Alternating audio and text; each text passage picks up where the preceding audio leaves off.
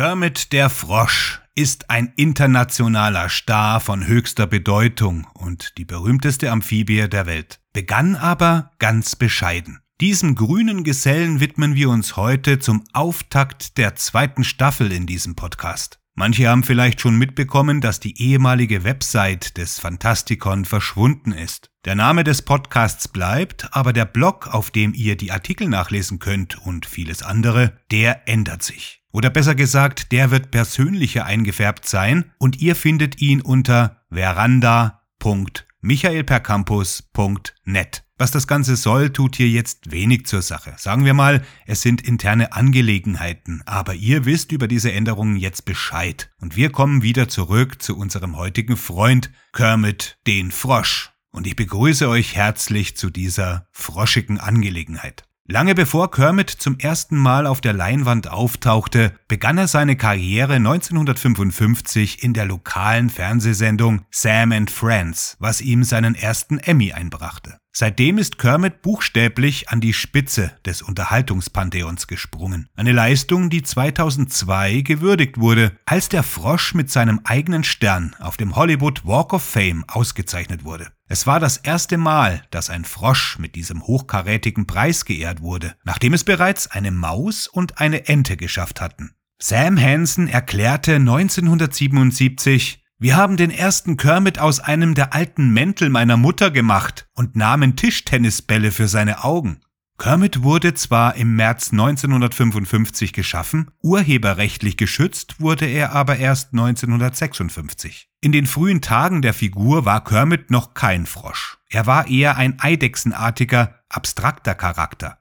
Wie Hansen erklärte, Kermit begann als eine Art Überzug, der meine Hand bedeckte und dadurch einen Mund erhielt. Kermit war nichts anderes als ein Pappstück und der Stoffarm war sein Kopf. Das ist eine der einfachsten Arten, eine Marionette herzustellen. Aus diesem Grunde ist er sehr flexibel, was ihm eine Reihe von Ausdrucksmöglichkeiten ermöglicht. In späteren Jahren sagte Hansen, dass Kermit erst 1971 mit der speziellen Version von Der Froschkönig ein Frosch wurde. Dass Kermit ein Frosch ist, setzte sich jedoch schon 1965 durch, als Johnny Carson ihn bei einem Auftritt am 31. Dezember abends als Kermit den Frosch bezeichnete. Der Montgomery Wards Katalog von 1966, in dem die idealen Muppet-Marionetten zu sehen waren, nannte Kermit darin einen fantasievollen Frosch. Und nicht zuletzt bezeichnet sich Kermit in der Spezialausgabe The Muppets on Puppets von 1968 selbst als Frosch. Im selben Jahr wurden seine runden Füße durch Flossen ersetzt und er bekam einen Franzenkragen. Als Kermit in der Sesamstraße erschien, war er ein ausgewachsener Frosch.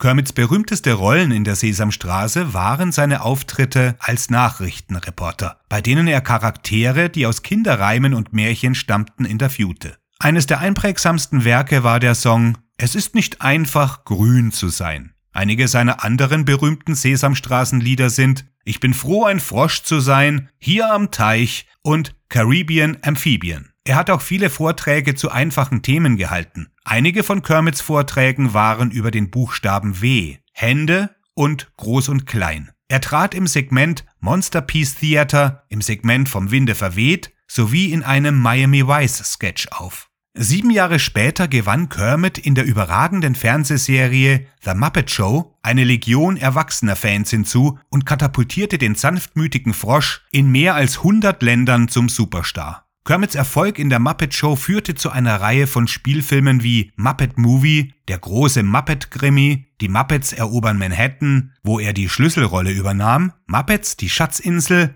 und Muppets aus dem All. Im Jahre 2011 trafen sich Kermit und der Rest der Muppets wieder, um die Muppets zu drehen, einen der meistgesehenen Filme des Jahres. An Kermits 50. Geburtstag veröffentlichte der United States Postal Service eine Reihe von Briefmarken mit Fotos von Kermit und einigen seiner Kollegen. Der Hintergrund des Stempelblatts zeigte die Silhouette des Schöpfers Jim Henson, der in einem Fenster saß, während Kermit auf seinem Schoß verweilte und ihn ansah. Kermit mag klein, grün und ein Muppet sein, aber das hat ihn nie davon abgehalten, während seiner berühmten Karriere einige wirklich phänomenale Auszeichnungen zu erhalten. Eines der weniger bekannten Werke des Frosches sind seine literarischen Leistungen. Insbesondere die vier Bücher, die seinen Namen tragen. Eines davon ist die 224-seitige Autobiografie von seiner Geburt im Sumpf bis hin zum echten Filmstar. Und als ob ein Quartett von Büchern nicht beeindruckend genug wäre, erstrecken sich die Bücher auch noch über einige verschiedene literarische Genres. Seine Autobiografie Before You Leap, A Frog's Eye View of Life's Greatest Lessons wurde 2006 veröffentlicht und ist damit die jüngste Veröffentlichung des Autors. Kermits Garden of Verses ist eine Gedichtsammlung über Kermits Muppet-Freunde. Die Gedichte wurden aus seiner eigenen, ganz besonderen Sicht geschrieben. Sein zweites Buch, For Every Child, A Better World wurde mit Hilfe der Vereinten Nationen veröffentlicht, um auf die Bedürfnisse von Kindern auf der ganzen Welt aufmerksam zu machen. Dieser talentierte Frosch schrieb 1993 sogar ein Selbsthilfebuch, wenn auch ein humorvolles, mit dem Titel One Frog Can Make a Difference. Kermits Leitfaden für das Leben in den 90ern.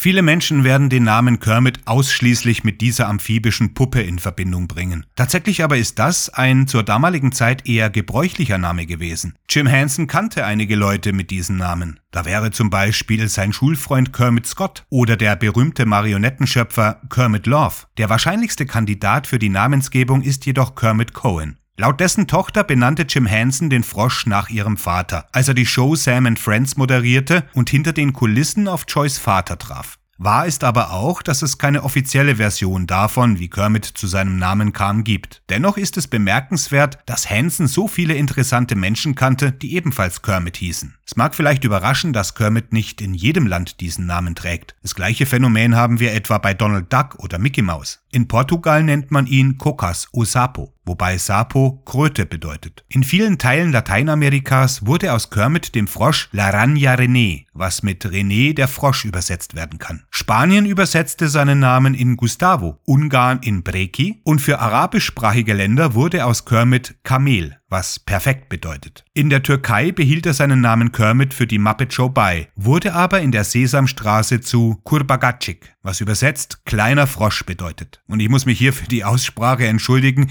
ich kann kein Türkisch. Seit der Veröffentlichung von Die Muppets im Jahre 2011 ist Kermit jedoch mittlerweile weltweit als Kermit bekannt. Das war's von mir für diesmal und ich hoffe, wir hören uns demnächst wieder. Gehabt euch wohl.